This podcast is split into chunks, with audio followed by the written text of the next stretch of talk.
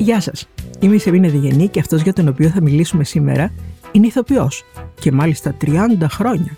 Ναι, αλλά είναι και συγγραφέας και στιχουργός και σενεριογράφος και σκηνοθέτης και DJ και ηλεκτρονικός και παραμυθάς και χορευτής και κασκαντέρ και γεωργός.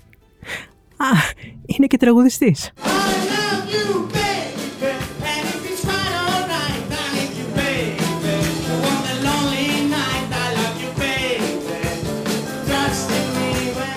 Τραγουδάει δε όλα τα είδη. Το παλιό μου παλτό Το χαρίζω σε σένα Να προσέχεις μικρή μου Γιατί μοιάζεις σε μένα Γιατί έχει ρεπερτόριο. Αυτά είναι τα σύνδρομα και της ηλέκτρας κόλπα Και απ' τους αρχαίους τους καιρούς των γυναικών τα όπλα Και ξέρει να κάνει σαματά.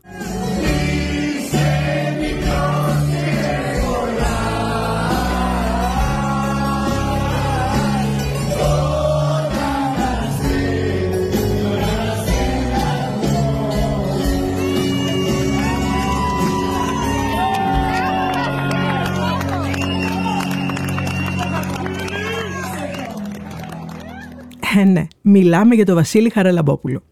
Ακούτε τα Real Podcast με τη Σεμίνα Διγενή. Podcast γεμάτα ενέργεια. Με την υποστήριξη της Ελπέντισον. Είναι δίπλα σας με προνομιακά προϊόντα ρεύματος και φυσικού αερίου και εξελιγμένες ενεργειακές υπηρεσίες. Ξυπνάω νωρίς Αξιμέρωτα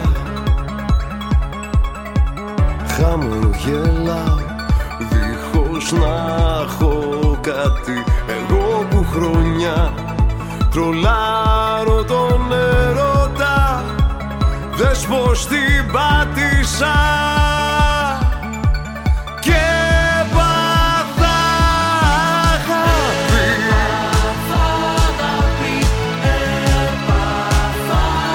Αγάπη. Ο Χαραλαμπόπουλος επιστρέφει διαρκώς στο παιδί που ονειρευόταν να γίνει ηθοποιός. Είναι ποιητικό αλλά είναι αλήθεια. Κατάγεται από τα παιδικά του χρόνια. Κατάγεται όμως και από τους μεγάλους του ελληνικού θεάτρου και του κινηματογράφου. Διαθέτει ανεκτήμητη περιουσία γιατί κληρονόμησε από αυτούς το ταλέντο, το ήθος και το αίσθημα ευθύνης και σεβασμού απέναντι στο θέατρο, στο κοινό και στους συναδέλφους του.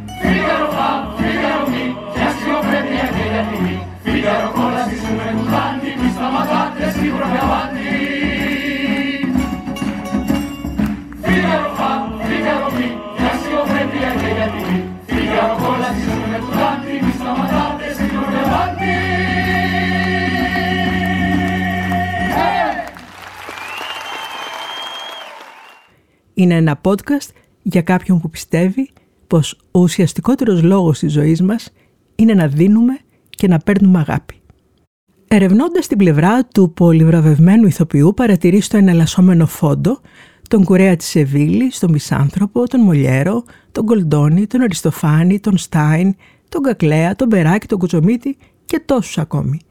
Ψάχνοντας όμως την πλευρά του Βασίλη, έχεις φόντο τις μιλιές, τη γυναίκα του, τα σκυλιά τους, τα μέρη που δούλεψε στην εστίαση, σε αποθήκη της ΔΕΗ, σε βιτοκλάμπ, τον μπαμπά του στην οικοδομή, τη μαμά του τραπεζοκόμα στο Σωτηρία και κάπου στο βάθος, σε γενικό πλάνο, τη γειτονιά στο Βύρονα και ακόμη πιο βάθος το Αίγιο.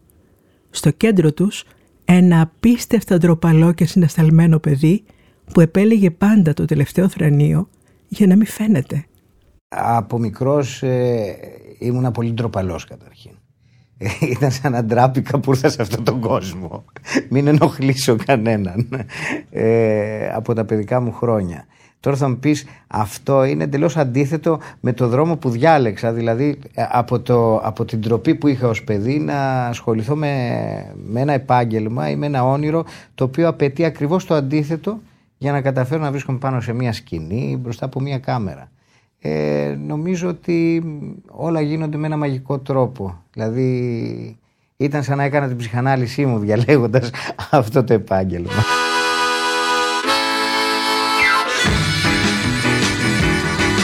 Little child, little child, Little child,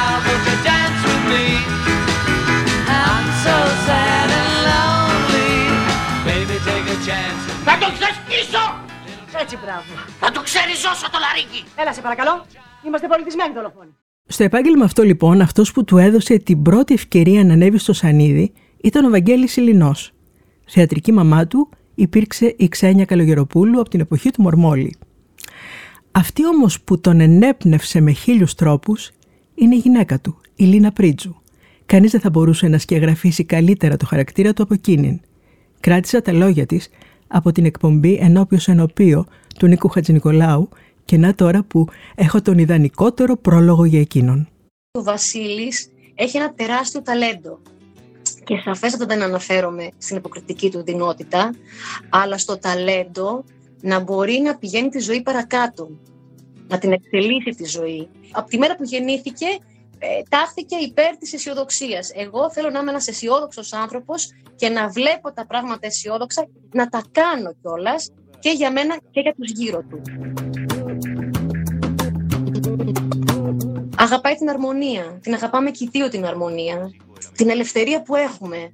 Έχουμε μια πολύ μεγάλη ελευθερία κινήσεων. Δηλαδή, εγώ μπορώ να μείνω εδώ για δύο μήνες, εκείνος κάτω, δεν υπάρχει το άγχος.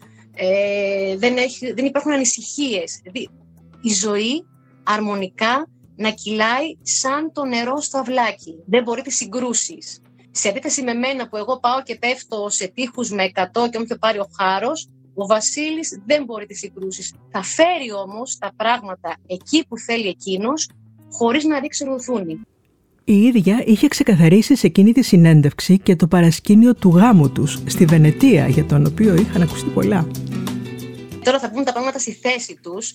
Όλο αυτό ξεκίνησε όχι από ρομαντισμό, αλλά από μία απόγνωση.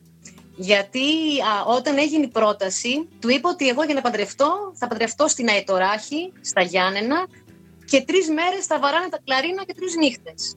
Όπως κατάλαβες, σκιάχτηκε. Οπότε η μόνη λύση, γιατί και στο Καστελόριο να πηγαίναμε, εγώ πάλι κλαρίνα θα ήθελα. Προκειμένου λοιπόν να αποφύγει όλο αυτό το τρίμερο γλετοκόπη, πήγαμε στη Βενετία. Αυτός είναι ο λόγος της Βενετίας που φαντάζει τόσο ωραίος, που ήταν πάρα πολύ ωραίο πραγματικά, αλλά ξεκίνησε από, από απελπισία του Βασίλη. Επειδή συντάσσομαι σε όλα με τη Λίνα, επιλέγω και το επόμενο τραγούδι. Έτσι.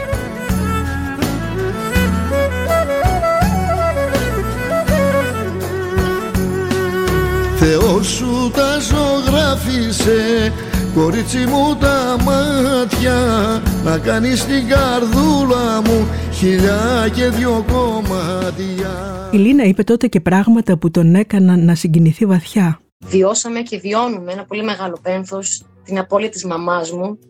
Και εκεί ο Βασίλης ε, με στήριξε, την στήριξε, μας στήριξε με μια γενναιότητα που δεν την περίμενα και αναμετρηθήκαμε με πολύ άγρια συναισθήματα και οι δυο μας.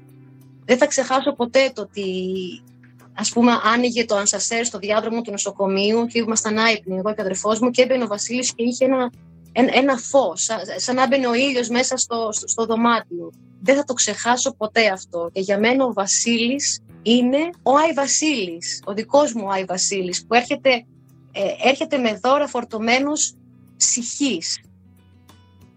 Γι' αυτό θα ήθελα να του πω ότι να μην αλλάξει τίποτα, να είναι αυτός που είναι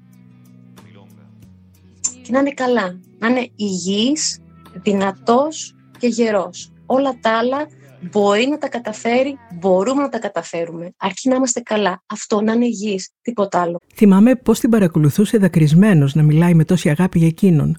Μόλις ε, συνήλθε κάπως, διηγήθηκε τον παράξενο ή κινηματογραφικό τρόπο με τον οποίο μπήκε στη ζωή του.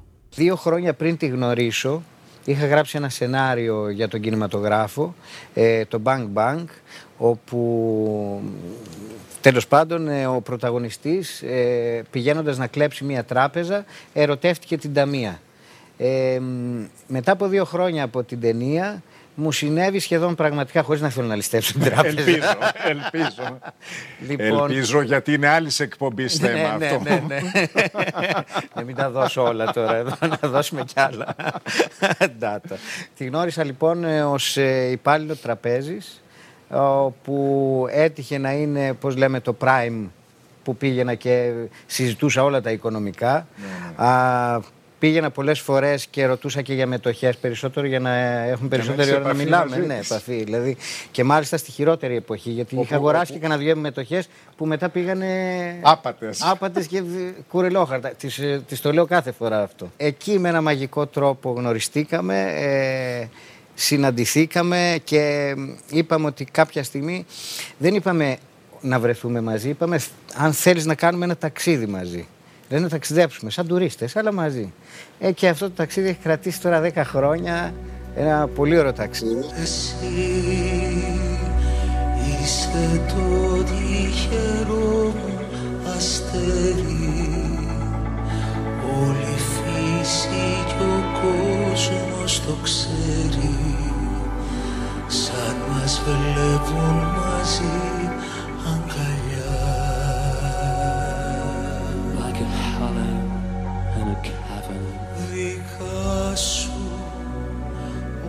όλα τα άνθη που βλέπω στους δρόμους.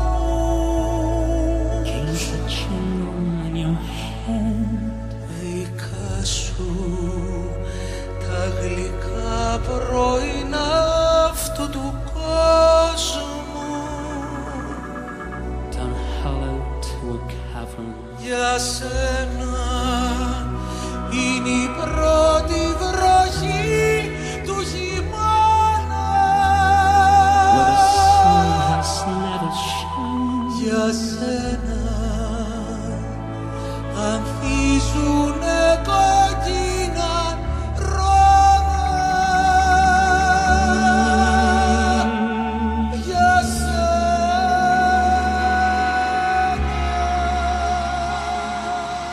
κουβέντες και στις συνεντεύξεις που κάνουμε με τον Βασίλη τα τελευταία περίπου 20 χρόνια, δεν θυμάμαι να περιλαμβάνονται τα ρήματα «κατάφερα» και «πέτυχα».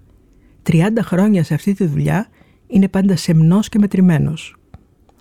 Στη πιο πρόσφατη συνέντευξή μας κάποιους μήνες πριν μιλήσαμε για το Άγιο Θέατρο, για τα παιχνίδια εξουσίας στους κόλπους του, για την ψυχαγωγία στην τηλεόραση, για τους εκτός πραγματικότητας πολιτικούς, για το πήλιο, για τον έρωτα, για, για... Αναρωτιόμουν τότε ποιο από όλα τα πρόσωπα που βρίσκονται στο Βασίλη απέναντί μου να πρωτορωτήσω. Το Φίγκαρο, τον Άκη που υποδιόταν αριστοτεχνικά στο καρτ ποστάλ, τον αόρατο αφηγητή στα καλύτερά μας χρόνια, τον κινηματογραφικό γιο της θάλασσας ή τον παραμυθένιο Ροδομάγουλο.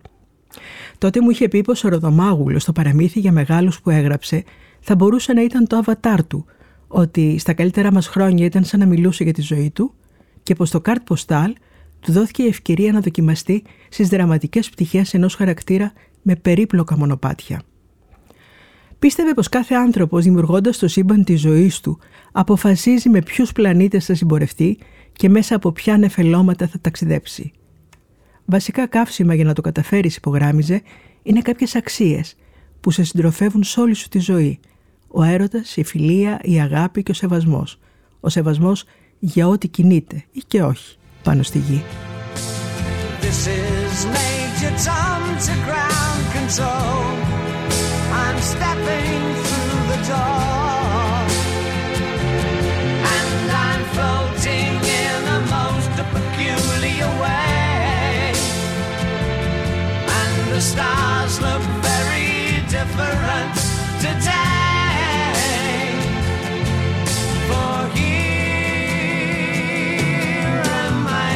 sitting in a tin can. Far above the world.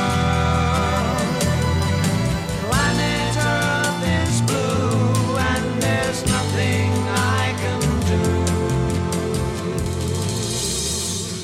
Βέβαια ο Βασίλης υπακούει τον Μπόουι και τολμάει να καθοδηγεί την κάψουλα ψηλά, γι' αυτό και μπορεί και βλέπει τα αστέρια διαφορετικά. Και το πήλιο. Και τη ζωή. Τον είχα ρωτήσει λοιπόν τι σόι μαγικά κάνει εκεί στις μιλιές και οι κάτοικοι λένε πως έφερε στην πιο δύσκολη χρονιά της τελευταίας δεκαετίας, αυτή της καραντίνας, την τέχνη, τη φαντασία και το χαμόγελο στο χωριό. Οι μιλιές μου είχε πει είναι ένας τόπος που θα θέλαμε να μείνουμε κάποτε μόνιμα. Δεν έκανα και κάτι ιδιαίτερα σημαντικό. Απλώς μέσα στο δεύτερο λόγω κορονοϊού άνυδρο πολιτιστικά καλοκαίρι μας συνέβαλα στο να ξεχαστούμε όλοι για λίγο με το στήσιμο ενός μικρού θερινού σινεμά και την προβολή ταινίας και μια αφήγηση παραμυθιού στα παιδιά. Να είμαστε καλά να κάνουμε περισσότερα. Η πρώτη φορά που άκουσα, έμαθα και πήγα στις Μιλιές ήταν ε, στα πρώτα μου χρόνια στο θέατρο όπου είχα τη χαρά και την τιμή να δουλέψω στη μικρή πόρτα της Ξένιας Καλογεροπούλου. Αυτή λοιπόν είναι από τους πρώτους, αν όχι η πρώτη, που έμαθα για τις Μιλιές που ε, είχε και έχει σπίτι εκεί και με τα χρόνια είχα πάει έτσι κι αλλιώς ε, και το έφερε η τύχη με έναν μαγικό τρόπο να, να, Να μπορέσουμε να αποκτήσεις εκεί αποκτήσουμε ένα εκεί ένα σπίτι. ναι.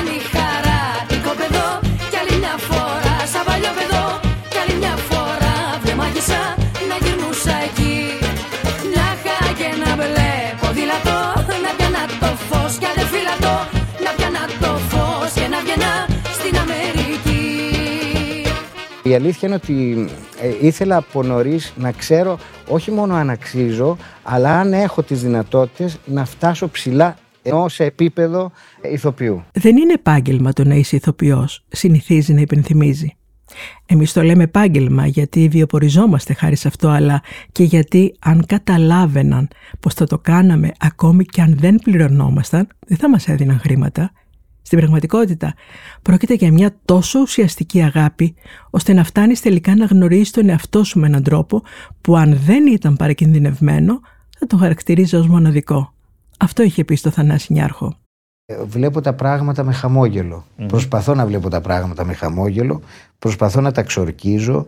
Δεν με νοιάζει ε, να κάνω τον κόσμο στην προσωπική μου ζωή να γελάει ή να είμαι το επίκεντρο. Δεν με ενδιαφέρει καν γιατί έτσι κι αλλιώς αυτός είναι ο στόχος στη δουλειά μου. Ε, με την έννοια το ότι να, να είμαι το επίκεντρο μέσα από ένα ρόλο. Δεν είμαι ο άνθρωπος που θα πάθω κατάθλιψη όταν θα φύγω από τη σκηνή και θα είμαι, ξέρεις, ε, ναι μεν θα, έχ- θα κυνηγώ την ηρεμία έτσι ώστε να γεμίσω μπαταρίες αλλά επειδή είναι πραγματικά πολύ ψυχοφθόρο το να βρίσκεσαι στη σκηνή για δύο ώρες και να, να κάνεις τον κόσμο να γελάει ανεξάρτητα από το τι νιώθεις και το τι αισθάνεσαι ή από το τι έχεις περάσει ε, είναι μονόδρομος το να δίνεις τον καλύτερο σου εαυτό πάνω στη σκηνή. Αυλαία και πάμε και περπατάμε σε μια ευθεία φωτεινή Αυλαία και πάμε εδώ γελάμε να μοιραστούμε τη σκηνή. Αυλαία και πάμε εδώ γελάμε το χειροκρότημα στα δυο. Αυλαία και πάμε και περπατάμε μισό εσύ μισό εγώ. Αυλαία και πάμε και ακολουθάμε. Αυλαία και πάμε και ακολουθάμε. Μια μυστική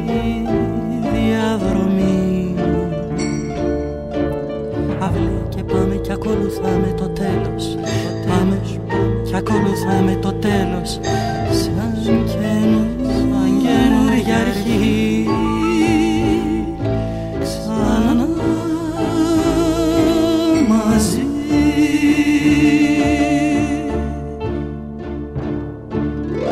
Κάτω από τα φώτα οι συγγνώμες της ζωής μας κάνουν μπαμ Ό,τι αγαπήσαμε θα μείνει ένα τέλειο το σάρδαμ Αξεδιάλειτο Ο Βασίλης Χαραλαμπόπουλος, πρωταγωνιστής σε αυτό το ηχητικό ντοκιμαντέρ, αγάπησε από μωρό το θέατρο και τη μαγεία του. Μου είχε πει πως η αγάπη αυτή συμπεριλαμβάνει και τους ανθρώπους του, με τους οποίους μπλέκουμε τα κοινά μας όνειρα για δημιουργικά ταξίδια με σεβασμό και αλληλοεκτίμηση από τον πρώτο μέχρι και τον τελευταίο τροχό της αμάξης που αφορά την τέχνη μας. Η στάση της ζωής μου όλα αυτά τα χρόνια είναι πάντα απέναντι σε οτιδήποτε τοξικό, προσπαθώντας και έχοντας καταφέρει να το αποφύγω. Το τίμημα της κάθε επιτυχίας ή και αποτυχίας ήταν, είναι και θα είναι μόνο η δημιουργική, ψυχική ή και σωματική προσπάθεια προκειμένου να επιτευχθεί το καλύτερο αποτέλεσμα και όχι ο οποιοδήποτε άλλου είδους τραυματισμός του ανθρώπου που θα τον κάνει να χάσει τη χαρά που μπορεί να προσφέρει η ενασχόλησή του με το θέατρο. Αυτά που μου συνέβησαν στη δουλειά μου και στην καριέρα μου και σε όλο αυτό που έχω ζήσει μέχρι τώρα είναι πολύ περισσότερο από ό,τι είχα ονειρευτεί. Δηλαδή τώρα ζω με το πλεόνασμα.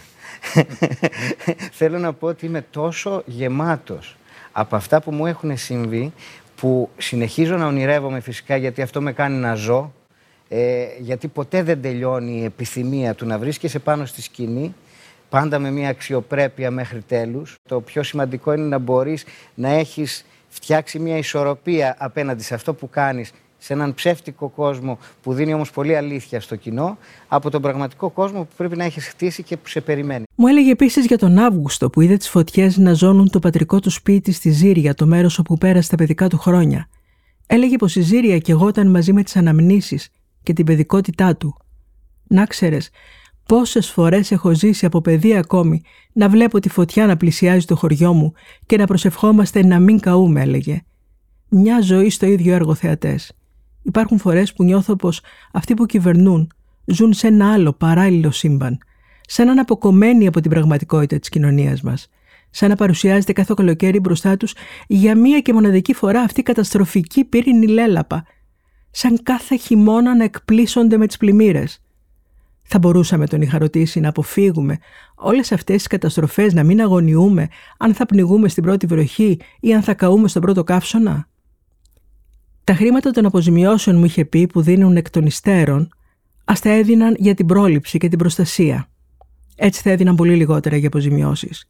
Πιστεύω πως αν με τον ίδιο ζήλο που αγοράζονται πολεμικά αεροσκάφη, θα ήταν πιο εκτιμητέο από όλους μας να έμπαιναν στο καλάθι με τα ψώνια μας και φρέσκα σύγχρονα πυροσβεστικά αεροσκάφη. Από παιδί ζούσα στο Βύρονα στις παρυφές του ημιτού και θυμάμαι τον δασοφύλακα, ο οποίος γνώριζε κάθε σπιθαμή του δάσους. Περιπολούσε και φρόντιζε να ενημερώνει σωστά τους πυροσβέστες σε περίπτωση πυρκαγιάς. Στα παιδικά μου μάτια ήταν κάτι σαν σούπερ ήρωας που του ανήκαν τα δέντρα, τα φρόντιζε σαν παιδιά και αυτά από ευγνωμοσύνη μας χάριζαν οξυγόνο. Οι δασοφύλακες κάποια στιγμή εξαλείφθηκαν προφανώς λόγω κόστους. Πρέπει να σκεφτόμαστε ότι κάθε δέντρο ισούται με έναν άνθρωπο τα δάση μας λιγοστεύουν και μαζί με αυτά και οι ζωές μας και κυρίως των παιδιών που θα τους δείχνουμε σε φωτογραφίες στο μέλλον πώς ήταν κάποτε η φύση. Και κατέληγε. Η κοινωνία που νοιάζεται μόνο για το κέρδος, ακυρώνοντας τις ανθρώπινες ζωές και τη φύση, θα οδηγήσει στο να συνηθίσει ο άνθρωπος να τη γεύεται εικονικά μέσα από ένα ψηφιακό ψεύτικο κόσμο, όπου θα λειτουργεί ως ναρκωτικό. Χαραγμένη βαθιά η ενοχή. Λες και έγκλημα έχεις διαπράξει Και οι καθρέφτες που είναι οι φταίχτες Σε δικάζουνε κάθε στιγμή Όμως δεν είμαι εγώ δικαστής Και δεν ξέρω το γράμμα του νόμου. Σε κοιτάζω και θαυμάζω την ομορφιά της ψυχής. Και προχωράω εκεί, εκεί μέσα βαθιά εκεί, εκεί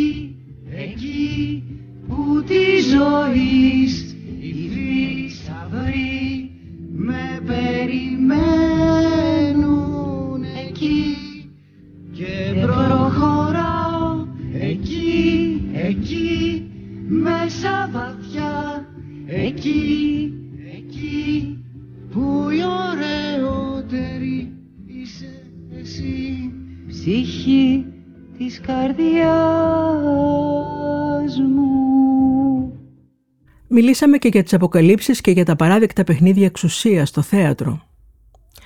Δεν είναι μια μόδα που ονομάστηκε Μητού και δεν πρέπει να είναι, μου είχε πει κάποιους μήνες πριν. Πραγματικά θαυμάζω το απίστευτο θάρρος μιας γυναίκας της Σοφίας Μπεκατόρου, θάρρος που μεταλαμβαδεύτηκε σε αποφασισμένες γυναίκες του θεάτρου. Όλοι πήραν δύναμη από τις φωνές που ακούστηκαν στα μίντια. Ένιωσαν ότι και η δικιά τους φωνή έχει δύναμη και θα ακουστεί.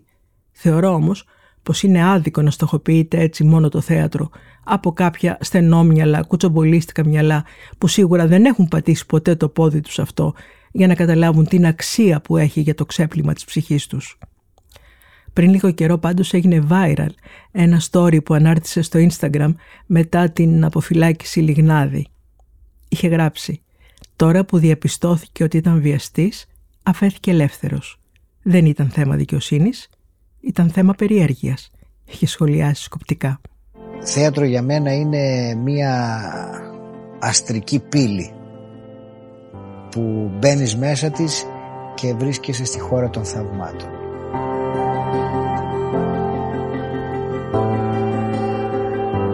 Ένας ηθοποιός δεν πρέπει ποτέ να επαναπάβεται και να πιστεύει ότι έχει φτάσει σε κάποια κορυφή. Γιατί όταν θα φτάσει στην κορυφή που νομίζει θα δει ότι πίσω από αυτή την κορυφή υπάρχουν αμέτρητες κορυφές που πρέπει να ξανανεύει.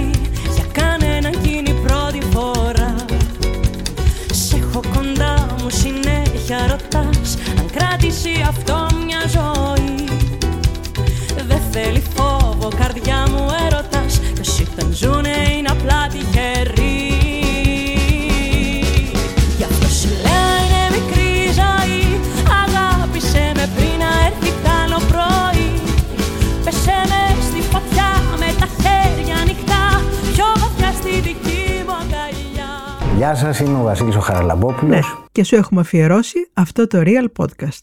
Νομίζω πως είναι η κατάλληλη στιγμή να μάθουμε τη σημασία των όχι στην αρχή μιας καριέρας, αλλά και στη συνέχεια της. Υπάρχουν πολλές παγίδες και επιτίδη εκεί έξω.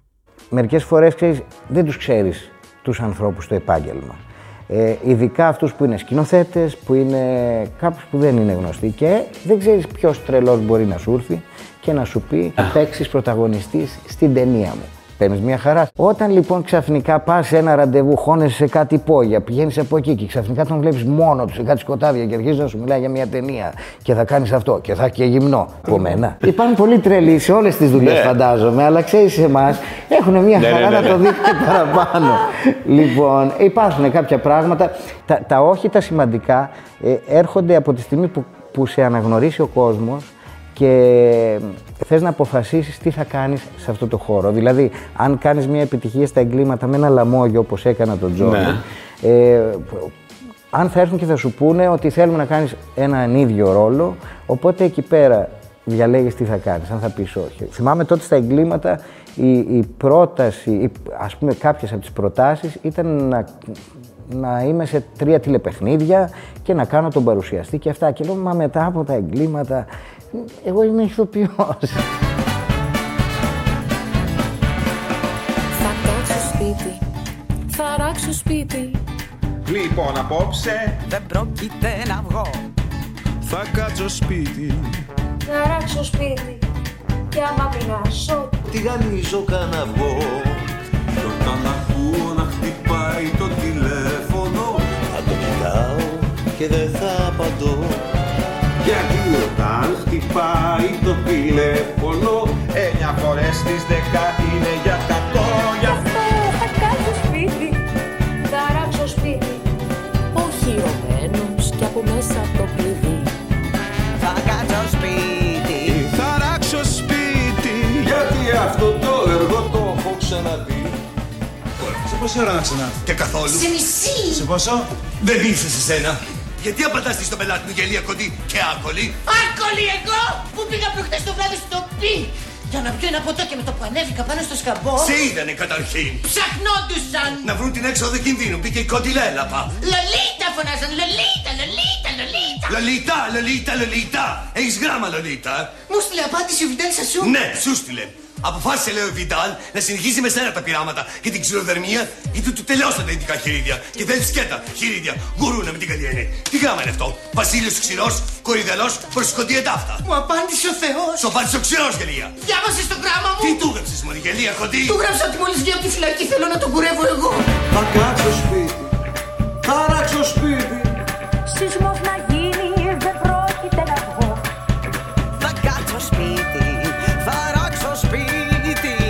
βγω Θα κάτσω σπίτι Θα ράξω σπίτι και ξεγράψουν τα ρεμάλια παρτιγό. Γιατί αν βγω θα προκύψει κανένα μπλέξιμο και ένας Θεός ξέρει που θα κινηθώ. Και όπως λένε και οι Ινδιάνοι για το μπλέξιμο Εννιά φορές τις δέκα είναι για Μέσα από μια συζήτησή του με τον Χρήστο Θηβαίο θα πληροφορηθούμε τι μέγεθος είχε το σενάριο της πρώτης ταινίας που έγραψε καθώς και το παρασκήνιο του τραγουδιού του «Ασχαθής». Έγραφα στίχους. Στο σχολείο είχαμε κάνει με τους φίλους μου και ένα μικρό συγκρότημα και εγώ έγραφα στίχους και τραγουδούσα. Αυτό δεν στο έχω πει ποτέ. Α, κάτσε, εντάξει. Αλλά μην φανταστείτε, ήταν πολύ pop, γι' αυτό δεν στο έχω πει. λοιπόν, λοιπόν, οπότε ε, έγραφα, έγραφα. Θυμά- Θυμάμαι το πρώτο σενάριο το οποίο το έχω ακόμα. Ταινίας ήταν. Είχα δανειστεί μια γραφομηχανή Ναι. και έμαθα να γράφω και θυμάμαι ότι έχω, τον έχω δηλαδή ένα πάκο τόσο το πρώτο σενάριο. Δηλαδή θα πρέπει να ήταν 35 ώρες ταινία. Αλλά δεν είχε σημασία γιατί εγώ με όλα αυτά ήθελα να νιώθω ότι διοχετεύω κάπου όλη αυτή την ενέργεια. Ε, Στο στρατό όταν ήμουν έγραφα στίχους, ε, όπως και το Ασχαθής, στη Σκοπιά το έγραψα. Ε, και γεννήθηκε αυτός ο στίχος λοιπόν, όπου κάποια στιγμή όταν βρεθήκαμε, το λέμε πιο πολύ για να το ξέρουν θεατές, γιατί εμείς δεν έχουμε πάθει Αλσχάιμερ ακόμα. λοιπόν, και ήταν θυμάμαι που είχα έρθει σπίτι σου, στα Εξάρχεια, και έβγαλα μια κόλλα χαρτί και σου λέω, ξέρεις Χρήστο, αν ποτέ σε ενδιαφέρει, δεν ξέρω, διάβασέ το και αυτά, ε, ε, έχω αφού γράψει αυτό το στίχο. Αλλά έτσι και στο παρεπιπτόντος όμως. Ναι, και το ναι, ναι, ναι. αφήσαμε. Καθίσαμε μετά Και στην περάσανε βεράντα. λοιπόν τα χρόνια. Εγώ έτσι κι αλλιώς δεν υπήρχε περίπτωση ποτέ να σε ρωτήσω αν θα έκανες κάτι με αυτό το στίχο, γιατί έχουμε και μια αξιοπρέπεια. Ναι, ναι, εντάξει. έτσι κι αλλιώς. Δεν υπήρχε περίπτωση. Και ήταν μαγικό. Λέω μάλλον τη δικιά μου, από τη δικιά μου πλευρά τι έγινε λοιπόν. Ναι, ναι, ναι. Και περάσανε τα χρόνια, νομίζω περάσανε γύρω στα 7 χρόνια, κάπου εκεί, Ναι, 6 ναι. χρόνια, κάπου εκεί. Και θυμάμαι ότι ε, ήμουνα στο YouTube, τέλος πάντων να τα πω, ε, κάτι έψαχνα εκεί και δεν ξέρω πώς βγήκε ψάχνοντας ε, το ασχαθής και βλέπω ότι έχει γίνει τραγούδι. Και δεν έχω διαβάσει ακόμα. Και λέω, κοίτα να δεις, να, ορίστε. Πάει ο τίτλος μου έγινε τραγούδι.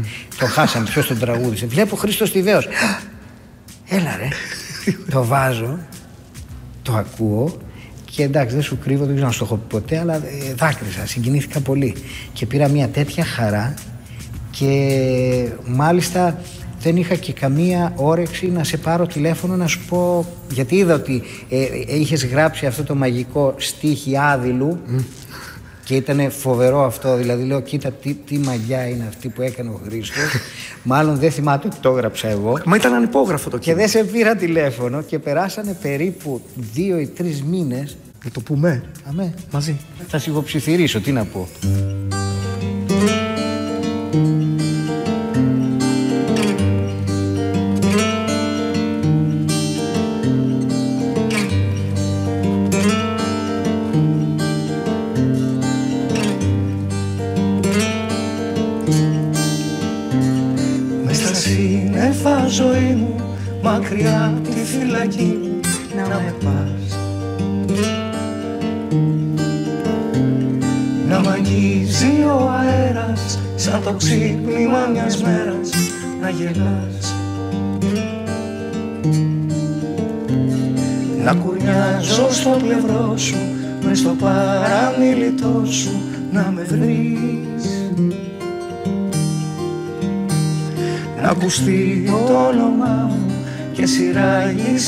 Καρδιά μου κι ας χαθείς Ας χαθείς Δεν θα ήθελα να κλείσει αυτό το podcast χωρίς την αγαπημένη μου σκηνή από το Σιρανό του. Το Σιρανό de Bergerac που κι αυτός, όπως και ο Βασίλης, είχε πολλούς εαυτούς. Η Σελήνη, η φίλη μου, έρχεται από πάνω. Απόψε λέω να πεταχτώ μια βόλτα στο φεγγάρι. Θα πάω όλο μόναχος. Και το ταξίδι μου αυτό που θα είναι το τελευταίο δεν το φοβήθηκα ποτέ. Ποτέ που και το λέω. Ενθάδε κοίτα. Ο Σιρανό de Bergerac. Φιλόσοφος και φυσικός. Και στιχουργός. Και μουσικός. Και ξυφομάχος πρώτης. Αεροπόρος ταξιδιώτης. Τα αισθήματά του ανίποτα. Ήταν το πάνω. Αλλά δεν ήταν τίποτα. Συγγνώμη. Πρέπει να φύγω. Βλέπετε απόψε το φεγγάρι κάποια αχτίδα έστειλε και θέλει να με πάρει. Στον επίλογο μια ακόμη κουβέντα του. Η αλήθεια είναι ότι έχω διαπιστώσει ότι δεν μου αρέσει ο κόσμος μας Ναι. σε γενικές γραμμές. Αλλά αυτό όμως με βοηθάει στο να πάρω την απόφαση να προσπαθήσω τουλάχιστον εγώ να, να γίνω καλύτερος έτσι ώστε να μπορώ να κάνω καλύτερα Μμ. πράγματα όσο το δυνατόν.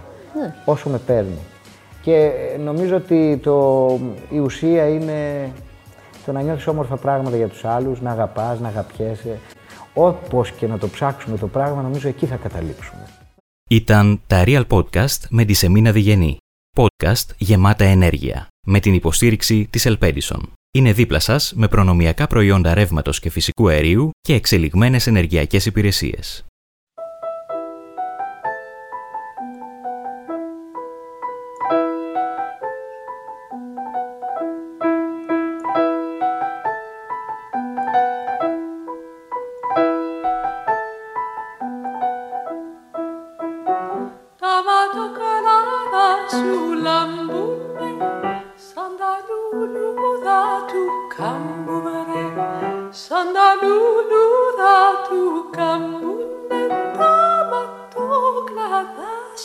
Σου